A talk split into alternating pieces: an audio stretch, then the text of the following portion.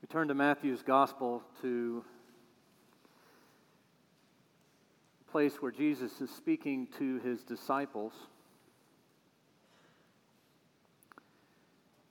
And a lot's been going on, and this, what we're about to read, is what's often called by scholars a hinge text. The entire Gospel hinges on this particular text that we're about to read, as their ministry shifts towards Jerusalem. This is Matthew's account. From that time on, Jesus began to show his disciples that he must go to Jerusalem and undergo great suffering at the hands of the elders and chief priests and scribes, and be killed, and on the third day be raised. And Peter took him aside and began to rebuke him, saying, "God forbid it, Lord, this must never happen to you." But he turned and said to Peter, "Get behind me, Satan, you're a stumbling block for me, for you are setting your mind not on divine things, but on human things." Then Jesus told his disciples, "If any want to become my followers, let them deny themselves and take up their cross and follow me. For those who want to save their life will lose it, and those who lose their life for my sake will find it. For what will it profit them if they gain the whole world but forfeit their life? Or what will they give in return for their life?" This is the word of the Lord. Join me in a prayer.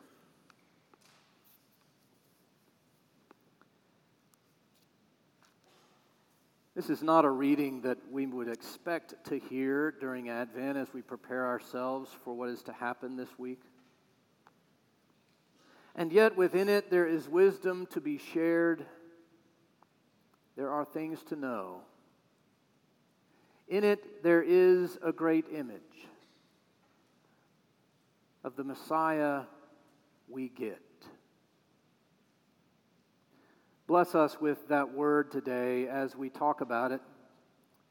By your Holy Spirit, be part of this conversation, that we might walk out a refreshed and renewed people. Through Christ we pray. Amen. So I often get the question from you of how in the world I memorize my sermons week to week, and the answer is, sometimes I don't. Sometimes it doesn't quite get there. But this Advent we've been looking at the Messiah we get versus the Messiah we want. Now, I don't know about you, but when I think about what a Messiah is, when the word comes across my brain, I often tend to think of it in terms of like superhero stuff, you know, like someone with superpowers, a super person, or something like that. I think we all do to some degree. We really can't help it, actually. We hear phrases like wonderful counselor, mighty God, everlasting Father, Prince of Peace, and it sounds a little bit like faster than a speeding bullet, more powerful than a locomotive. That's the Messiah I think we concoct in our heads, because at the end of the day, that's the Messiah we want. A super person. And it's not wrong to think that. It's not to say that Jesus isn't a super person, but he's not exactly the Messiah we want, more so as he is the Messiah we get. He's not so much all of that in the way that we tend to think.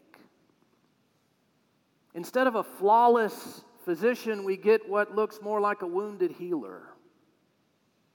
Instead of a mighty warrior, we get a dying Savior. Instead of a royal king, we get a servant ruler.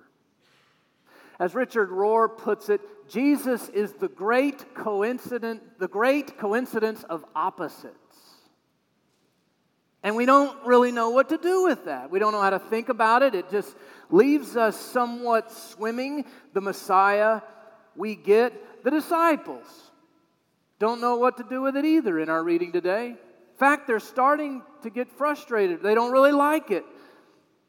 They were liking it. You read Matthew's story up until now, they were liking it. I mean, up until this point, everything was going just fine. Jesus was performing miracles and teaching and everything. Life was good. Right before the part we just read, Jesus asked them, "Who do people say that I am?" And they bust out with, "Well, some say John the Baptist, some say Elijah." Peter jumps up and says, "You're the Messiah, the one we want." He doesn't say those words specifically, but you know that's what he means. It's right there with him. You're the one we want. It was all good. But then Jesus had to go and mess all that up by talking about how he must undergo great suffering. So it's understandable why Peter jumps up immediately and says, "No, that's not the deal. This can't happen to you. That can't be the deal, can it? That's not what being a Messiah means, does it? After all, dying and Savior simply can't go together, can they? Life and death are opposites, aren't they?" Doesn't help matters much when Jesus goes on to talk about how they must take up their own cross and how anyone who wants to save their life must lose it, and those who lose their life will find it. He's talking in paradoxes, of course, which is all well and good as long as he's talking about someone else, right? It's fun when it's someone else. But that's the problem, isn't it? This all hits too close to home. When he's talking like this, Jesus isn't talking about other people. He's talking about us, you and me. Anyone who wants to save their life must lose it. Anyone who loses their life will find it. What does he mean here? What's he talking about? Well, I'll tell you, or I'll try. I'll start by saying that Jesus is not trying to give us a homework assignment. He's not trying to pass along something to add to our be a good Christian to-do list. He's not offering us something to do in life. He's offering us life itself. And life involves complexities, paradoxes. Life involves both the ups and the downs, the yin and the yang, the good and the bad, the births and the deaths, the manger and the cross. Jesus is inviting us to embrace that life in all its unknowns, and then to learn from the life we embrace. That's what he's doing. Spiritual writer Parker Palmer, say that 10 times. Parker Palmer talks about how life as it is enough to break our hearts. Boy, we get that one. Life as it is enough to break our hearts. But he goes on to say, the heart can break in two quite different ways. There's the brittle heart, the one that breaks into shards, shattering the one who suffers as it explodes, the brittle heart. But there's also the supple heart, he says, the one that breaks open, not apart. The one that can grow into a greater capacity to love. Only the supple heart can hold suffering in a way that opens itself up to new life. That's what Jesus is talking about.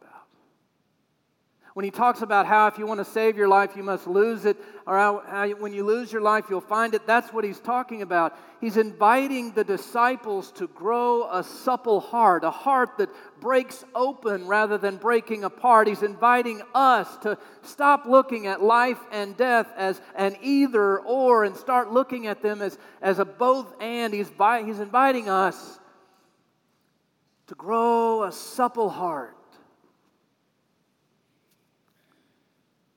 So how do we do that? How do we grow a supple heart? Well, the answer is obvious. Practice. Practice is the key. It's always the key. Practice. That word that sometimes I can't stand, practice. As Palmer puts it, the answer is to exercise my heart by stretching it. The way a runner stretches their muscles before they run so they don't get injured. My heart, he says, is stretched every time I'm able to take in life's little fears, life's little deaths. Like a friendship gone sour, or critique from someone else, or when I fail a task that's deeply important to me. Stretches my heart if I take it in. I can also, he says, exercise my heart by taking in life's little joys. A small kindness from a stranger, the sound of a train in the distance that reminds me of childhood, the giggle of a baby. Taking all of it in, the good and the bad alike, is a form of exercise. Practice that slowly transforms my clenched fist of a heart into an open hand. Take up your cross and follow me, Jesus says. Lose your life so that you might gain it. In other words, embrace life's little fears.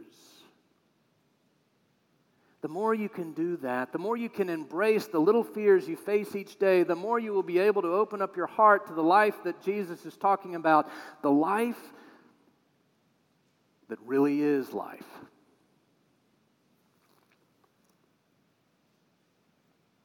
So I have a story to share with you, and I have to start it off by saying that I've been given permission to share this story. I promised my daughters that I wouldn't tell stories about them, but this one's too good to pass up.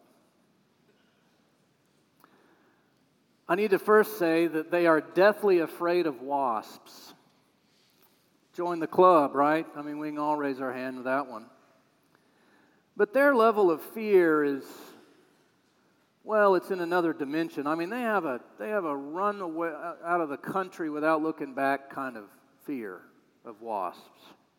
And earlier this week, I get this text in all capital letters. I was here at church, and Denise was at work, and the kids had just gotten home from school, and I get this text.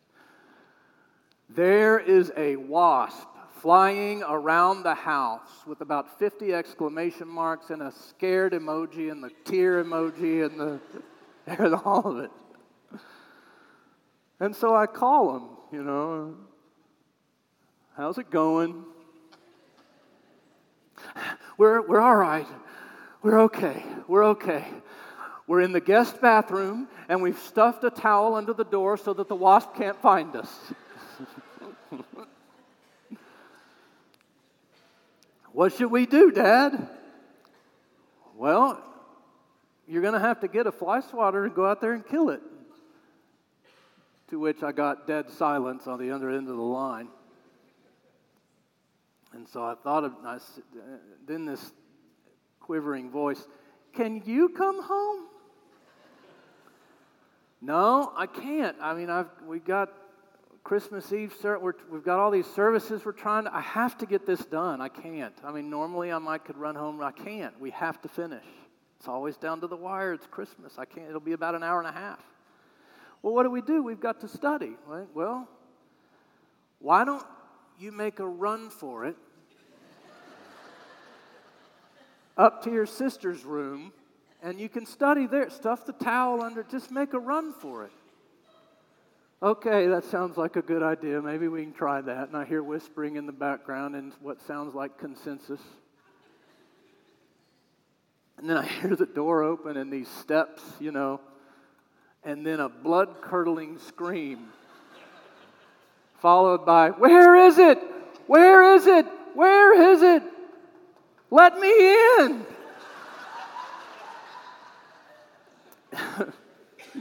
Did you make it? Not quite. Well, where are you? We're back in the guest bathroom. And there they stayed. I did get a text later that say they tried the maneuver again and made it. But what just happened there? What just happened as I told that story? What happened? I'm going to tell you. We took a story about fear, a little one, and we turned it into a story that brings joy. We all understand that, and that's why we laugh. We took a story about fear, and we turned it into a story that embraces our fear, that opens up our heart to it. Laughter can do that. Laughter helps us take in our little fears and turn them into something else, something more. Laughter helps us grow a supple heart. And the more we can practice doing that with the little things, the little fears, the little deaths that are part of life, the more we are able to face the little fears together, the more we will be able to face the big fears together too, by embracing life rather than running from it. Life is the tension that we feel between the manger and the cross. It is the very life that a dying Savior can offer us. We can either run from it or embrace it, share it. I hope you choose to embrace it today. The life that really is life. The only life worth living. Practice growing a supple heart. Amen.